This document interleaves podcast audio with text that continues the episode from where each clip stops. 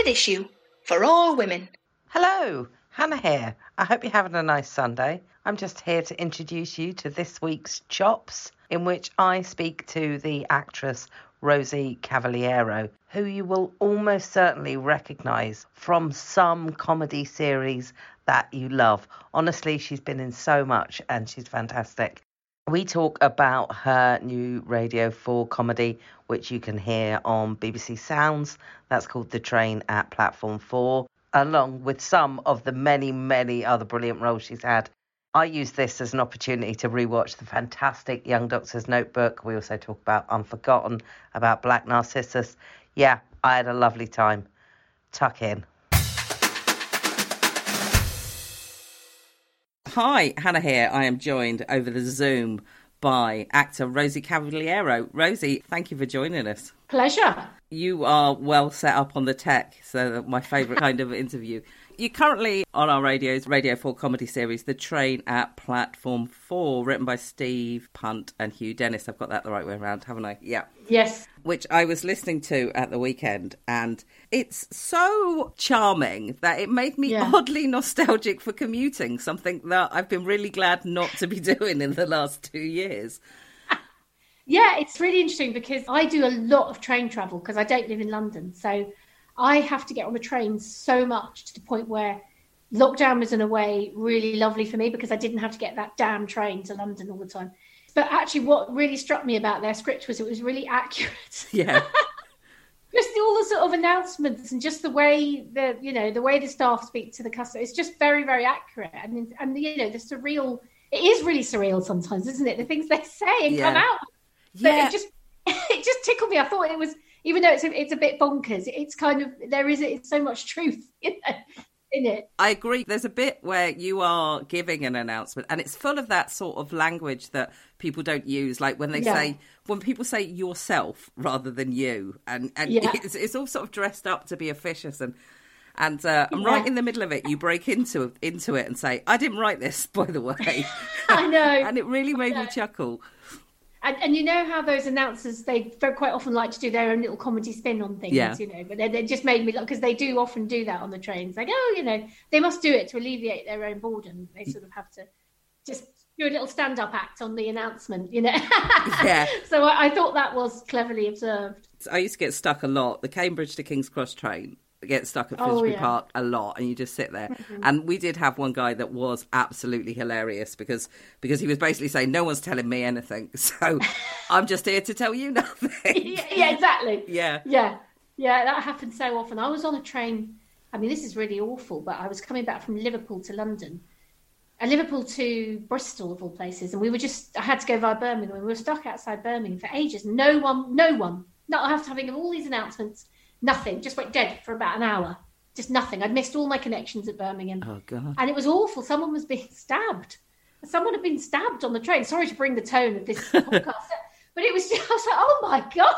It was a sort of Saturday night, and everyone was hammered, and it was the football, it was the rugby, and then I sort of peered out the window and saw all these stretchers and police cars, and I thought I was fine. I didn't sort of see anything. I just when I came out, I saw someone on the stretcher. But what I think the train on platform four nails as well is that it's actually the small inconvenience because I've been on yeah. trains that have stopped for for snow, you know, that have broken down. I've been on a train yeah. once where the police came on and arrested somebody. I mean, that bit like your story yeah, was kind of oddly exciting, but yeah, yeah. But actually, it's the trains that haven't had a working toilet that are the ones that are like burned into my brain.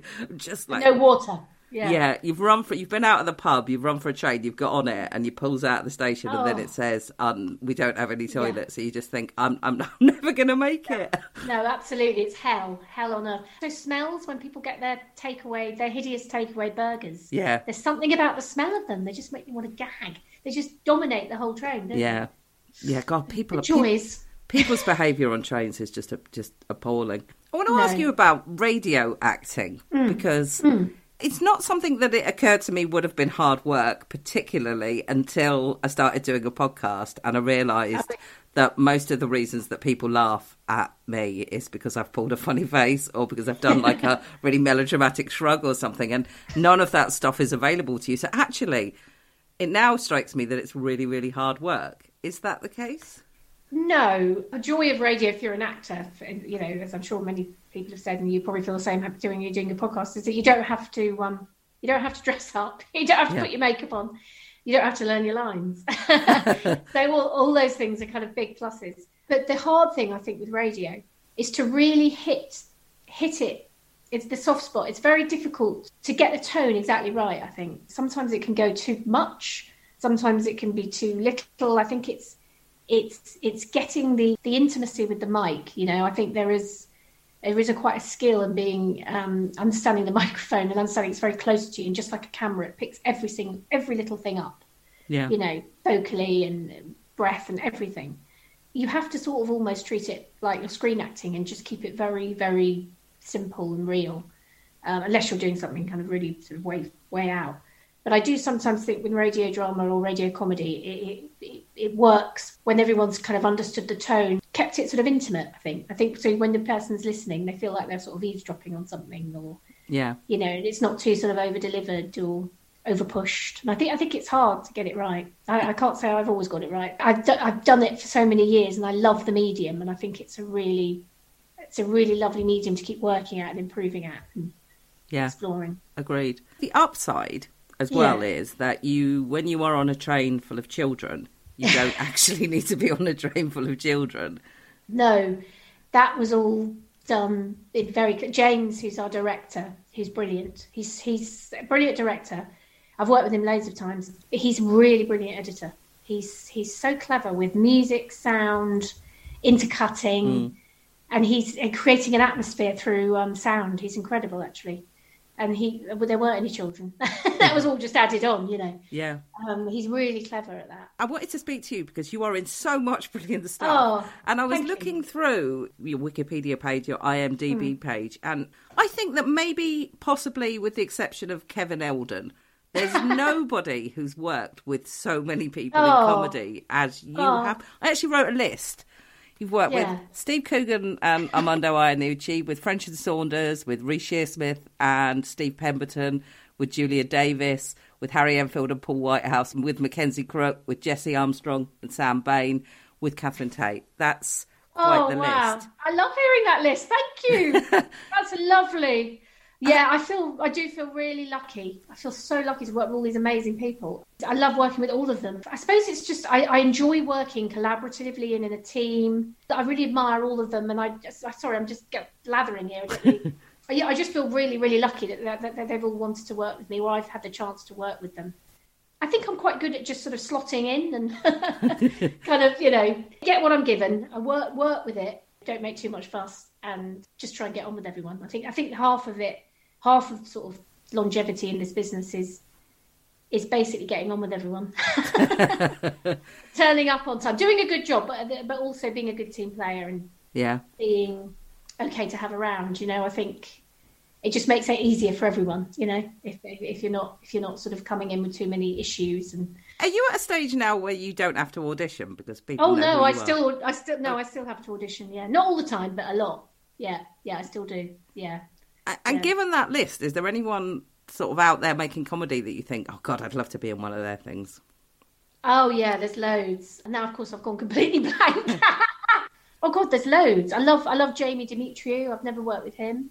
Well, actually, no, I, ha- I oh, I did do, I did do something with him. I did a taste. It wasn't his project; it was someone else's. But I so I met him on that. I've never worked with Vic and Bob. Well, if they're listening, you know. Actually, there's so many amazing female comics coming up now, Yeah. aren't there? They're just so brilliant. Have worked with Sharon Horgan. We did a taster, a taster thing together, but I don't think it, it got picked up. But yeah, She's so brilliant. yeah, yeah, she's amazing. Yeah. But, uh, so no, there are plenty of people I'd still love to work with.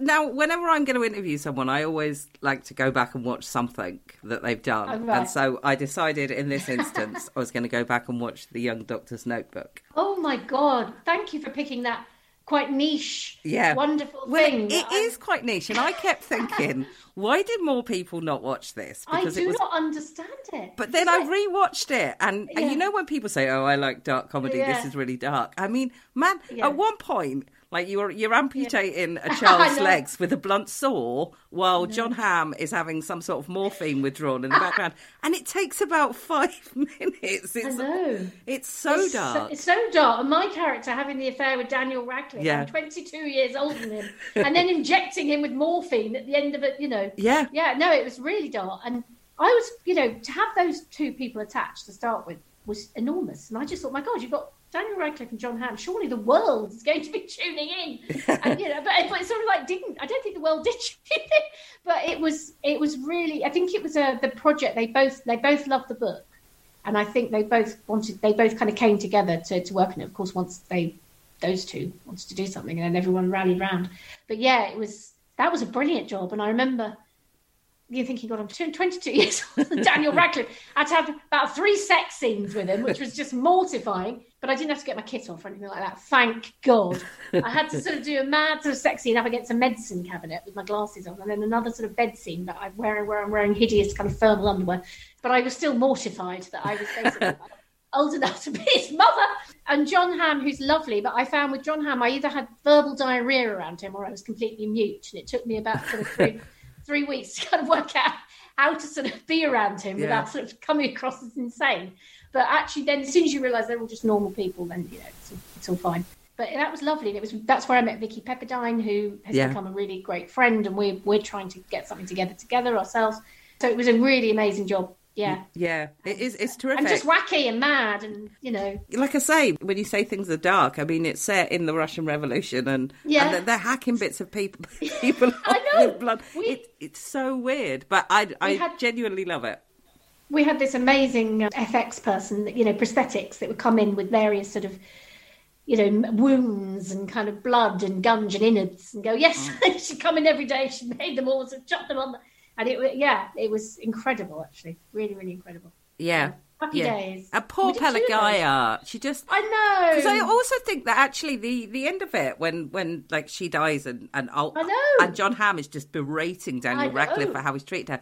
I actually think it says something quite interesting about how how hard or how easy we sometimes go on our younger selves, if you know what I mean. Yes. Yeah, I, I think there's a, Absolutely. a great point in there. I remember that day because I had John Hamm weeping at my bed and I was covered in pustules. And I thought, I'm looking, looking my best for John Hamm.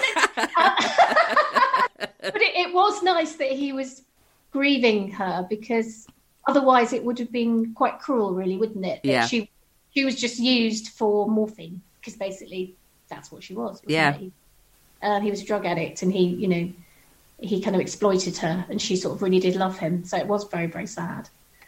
Very sad. Yeah, it was really it was such a great project to be part of. I, ju- I wish they'd do more things like that. You know, a bit more sort of quirky, Yeah, yeah. non-mainstream stuff. You know. Yeah, I think uh, Oh, because also like you were in Hunderby and uh, Oh, man, yeah. I adored Hunderby as well. Oh, but yeah. I think the problem is at the point that they were being made, Sky hadn't quite got as many sort of subscribers. Now we've hmm. with Netflix and Amazon, we've got. Yeah. more into a sort of a sub- subscriber based model, so more people are watching Sky comedies. But they kind Yeah. of just sort of died on their arse a bit, not because they weren't Yeah. good, but, but just Yeah. because most of the audience didn't have access to them. I think. Yeah, yeah. There's so many. Um, like if you didn't have Sky, then you basically you can't catch it on any other unless you have Now TV. Yeah, but I don't think Now TV existed in those days either, No, did it? Yeah. and you also can't get DVDs. So, like, you can't get a DVD of. I don't think you could get a DVD of Hunderby. You certainly Can couldn't not? get a DVD. You couldn't get it of the second one we did, the specials, which gutted me because I wanted to buy loads and give them as friends because I've got people, you know, people who love Julia Davis Yeah. and love love all her stuff and loved Hunderby, you know. But if you haven't got access to, yeah, it's a bit of a, it is a bit of a shame that. Yeah. really hard, for example, to get hold of um, Psychoville.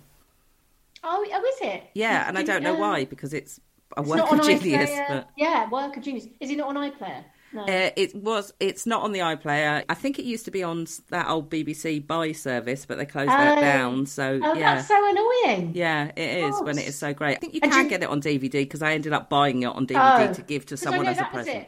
I remember it was camping. I wanted to get on DVD to give everyone. Yeah. I, I- wasn't in Oh, camping, but it was camping. amazing. And I remember saying, I want to buy loads of it because I, because people didn't have Sky and they couldn't see, and you couldn't get it on DVD. Yeah. And I remember thinking, it's so good. You just want everyone to know about it. you know? Everybody needs to see what's he called, David. Um, uh, I know who you mean. Um, see him with his cock and balls pressed Oh, against the yeah. window, and Vicky Pepperdine just saying, "No, thank you." Oh no, fantastic.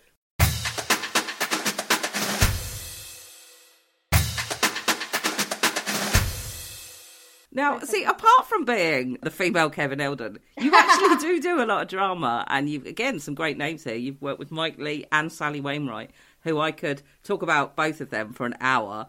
Yeah. But what I wanted to stop and ask you about just an incredible piece of television, which is series two of Unforgotten, Oh, which was God. amazing Yeah, that was amazing. and really Yeah. powerful. I mean, to the degree that that lots of people I know have described it as like a really great series of TV, and that includes people who had gone through some of the experiences that you guys, which is abuse for anyone who Yeah, hasn't wow. watched it. Yeah, Yeah, wow. I, ju- I just thought it was incredible. Given that you generally do do much more light-hearted stuff, what was that like as an experience? amazing. Ah, God, I, I loved that job. It was special for so many reasons. You know, a because it was an amazing role.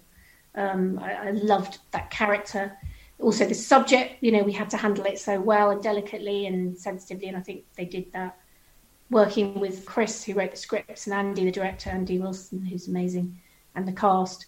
Um, but it was just for me really nice to play this this woman who had a journey, you know, an emotional journey in the past, and and playing someone with a secret, and just really interesting, you know, what playing somebody who is apparently existing normally, you know, but actually isn't, Yeah. and is, is sort of haunted by this terrible event that happened to her and and abuse. We did quite a lot of research. We went to an, a sort of a, a charity that phone charity that deals with people who've been sort of sexually abused by family and things like that, and, and not just family, you know, anybody. And that was that was very interesting, and it was just I just felt very very privileged to have been able to play that role. Those roles come along very very rarely. Yeah, That's the thing. They just don't come along very often. You, you know, so you get you get a chance and go, oh, and then then they don't really, you know, it's, it's just those really great roles. They're just rare. Yeah. basically. yeah. I was yeah really amazed. Because she's such a she was such a complex character because she's Yeah. Marion, she, not easy to like by any stretch of the No, imagination. no, but, that's but, what I loved about her. yeah, yeah, but carrying this terrible, terrible secret around with her that once once you'd you'd work that out, Yeah. suddenly you know everything about Marion became became clear. There's a great bit in it where she she she, she describes the hmm. IRA euphemistically as something like the Republicans. Oh, yeah. Yeah. and and he says to her, "What do you mean the IRA?" It's just her, her sort of how she'd managed to work her way around the truth. I just thought was Yes, incredible. Yeah, she was a really interesting yes. character. and I love the fact that she wasn't particularly likable, but she could be likable. So she had this kind of one minute was lovely, one minute not very nice. That kind of slightly schizophrenic sort Yeah. of. But often people who have, who have had trauma like that, you know, it's uh, it obviously just manifests itself, doesn't it, in so many ways. But um, I loved her sort of chop and changey kind of nice, not nice, and being quite funny, you know, quite acerbic. And the relationship with her sister, and, and that was great because I worked with Wendy Craig. so she played my mum. I remember that year was great. I'd had Geoffrey Palmer playing my dad in a radio, uh, brilliant radio play that Catherine Jakeways had written. And then later on, I did this with with um, Wendy Craig playing my mum. So I felt like I'd come into the butterflies. Yeah, sitcom dream. yeah, yeah, Yeah. brilliant. Yeah. Oh, that's terrific. Is there a reason you do more comedy than drama? Is it just the role, the roles you get offered, or is it just what what, what appeals more? it's interesting, isn't it? Because it's that funny old um, comedy drama getting put into put into a camp, you know, as you do when you're a performer. Quite easy to just get put into the comedy camp, you know. Oh, she does comedy, you know. They do comedy, they, and I think some people don't understand that comedy's really hard. Drama, drama's really hard too. But I think people think if you do comedy, therefore you can't do drama, which is kind of insane. Yeah, But I always think my, my attitude is you approach them both exactly the same. So, you know, you take a role, you, you play that role as, as truthfully and as well as you can. And you're, when you're doing comedy, I don't think you should play it for laughs anyway. So, you know, you, just play the role, I think, totally straight both ends. And I wish I could do more drama and more. I love doing, I love doing comedy. I'd love to do more drama too. And I do, I do, lucky that I do do drama. I'm really lucky that I do. But yeah, I do, you don't, you want to be able to do both genres. You don't want to be sort of put in one camp, Yeah. which does tend to happen a bit.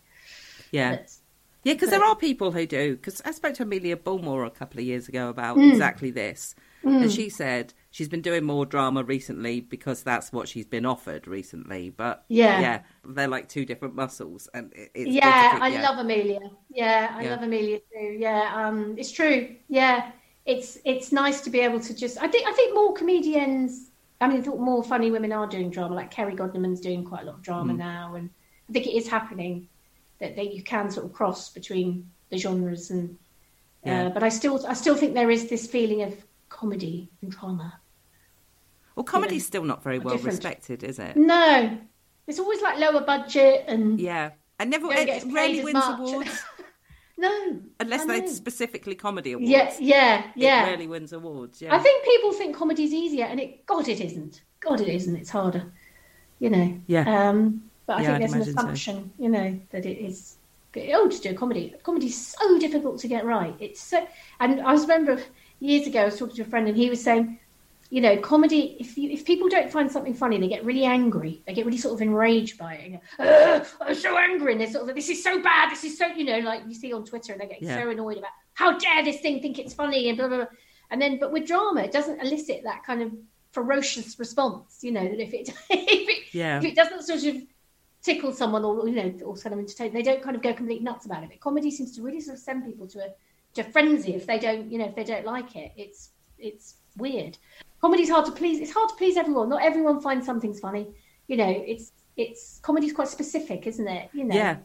Yeah, I, I mean, much Um, more though. I I mean, there are things that I could sit down and watch, you know, with various friends or various members of my family that, you know, a drama and we could all enjoy it. But you, you're right. There's always someone who doesn't really get what it is that you're Yeah. watching when it's comedy. There's always Yeah. someone that's like, "Should I go and make a cup of tea?" Because Yeah, they're- yeah, they're yeah. like, They just don't yeah. get it. Whoosh. Yeah. Yeah, Yeah. so Uh, true. Absolutely. Can, can I ask you what you got coming up soon? That's a really good question.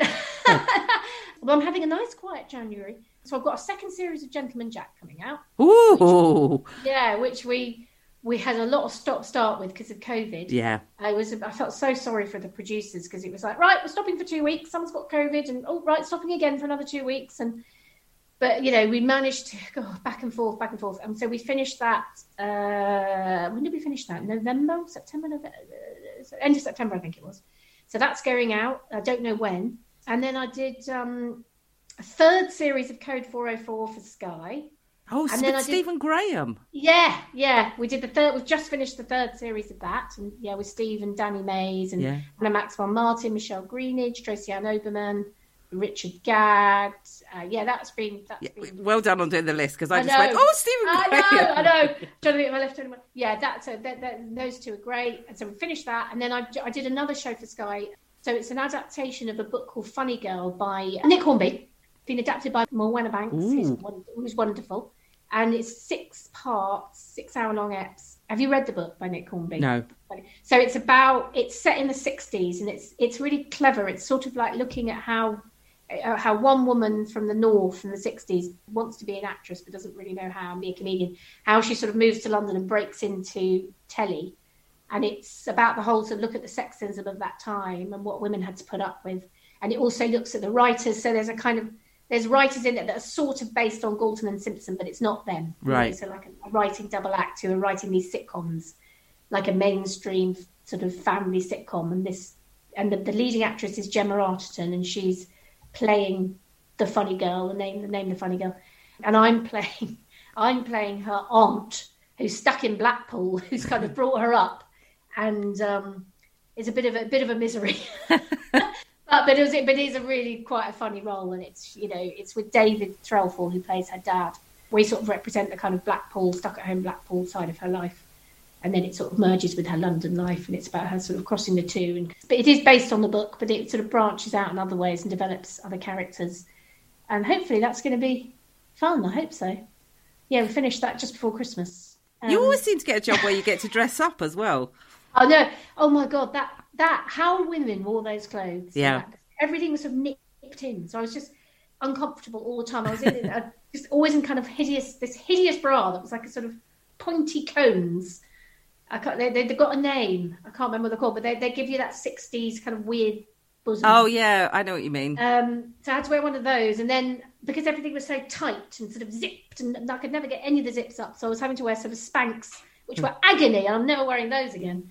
And then sort of little funny, like you know, little shoes that are just too pinched, and uh, just the how do the hell those poor women dressed like that in those days, and having to have their hair done, and it's just the fashion. It's just so uncomfortable compared to what we're. So I'm guessing a habit is really comfortable. Habit was amazing.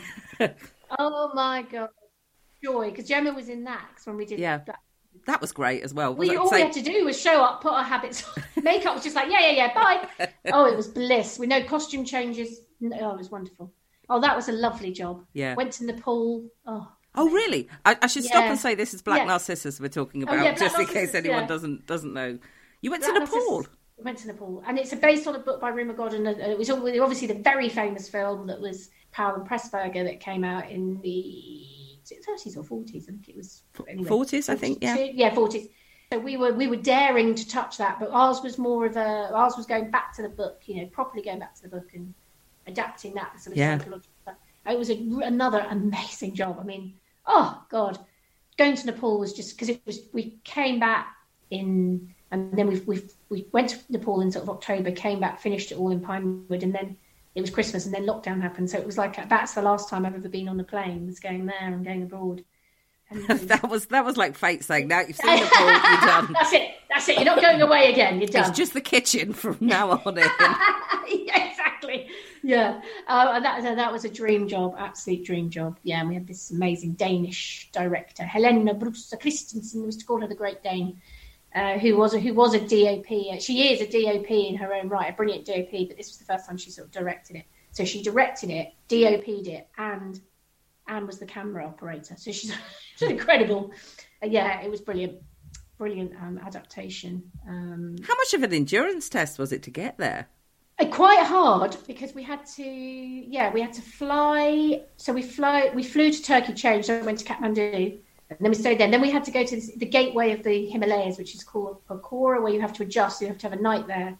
And then you get this tiny tiny terrifying plane through the himalayas which i was everyone was really relaxed apart from me. I was just kind of going ah, ah. i could just see myself. I just saw mountains. We're going to crash! And, and then we sort of landed. And you're, you're in really really thin air. So then you get quite dizzy and you have to sort of you have to get acclimatized to that. Wow. so uh, but so it was just an adventure you know and then we stayed in oh it's just beautiful but it was an adventure. But the, they, that plane ride You I started to kind of- see the appeal of the habit at that point. yeah but also just if i was younger i think i would have found that plane ride fine but i think just as i've got older i've just got more fearful i don't know. Just the things like i'm going to crash it you know more like i think when i was young and i've gone this plane's great you know so what? But i just got more fearful in my 50s i think of just dying yeah, I do. I, I mean, I, I wonder how much. I mean, that was before the pandemic, but I do wonder Yeah. that about myself about the pandemic because I'm 47. Am I 47? Yeah. Maybe I'm 48. I don't You're know. a baby. I'm terrible.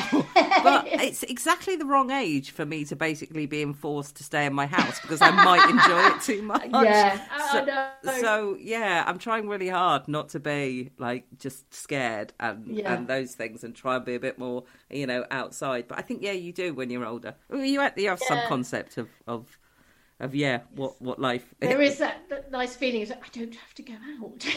I don't have to go anywhere. To Yeah. I know, but I, I like you. I'm trying to get myself out of it as well. Yeah. Oh, Rosie, this has been an absolute pleasure. Thank you so much for having me. I love this podcast. Thank you so much.